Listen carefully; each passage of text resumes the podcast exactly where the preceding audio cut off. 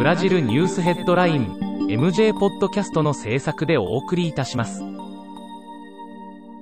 ブラジルニュースヘッドラインは、ブラジルの法事紙日経新聞の配信記事を音声で伝えるニュース番組です。ブラジルの社会、政治、経済に関する記事の見出しのみを抜粋してお伝えします。8月28日のニュースです。23日、サンパウロ州立カンピーナス大学生物学研究所は、サンパウロ州の会社が開発したゴミ袋に、新型コロナウイルスを含むウイルスを無力化し、感染を防ぐ力があることを認めた。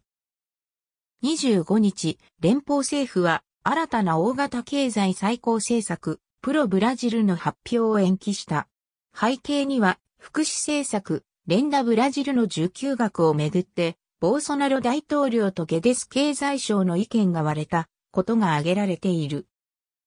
同日、ラバジャット作戦の議会調査委員会委員長を務めていたビタル現連邦会計検査院判事が収賄と資金洗浄の容疑で告発された。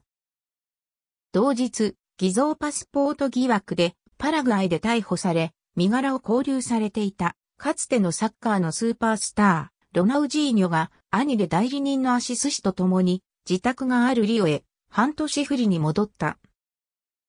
26日、ブラジル中西部の一部が異常乾燥状態に陥っており、ブラジリアのある連邦直轄区では湿度が砂漠並みの12%まで下がった。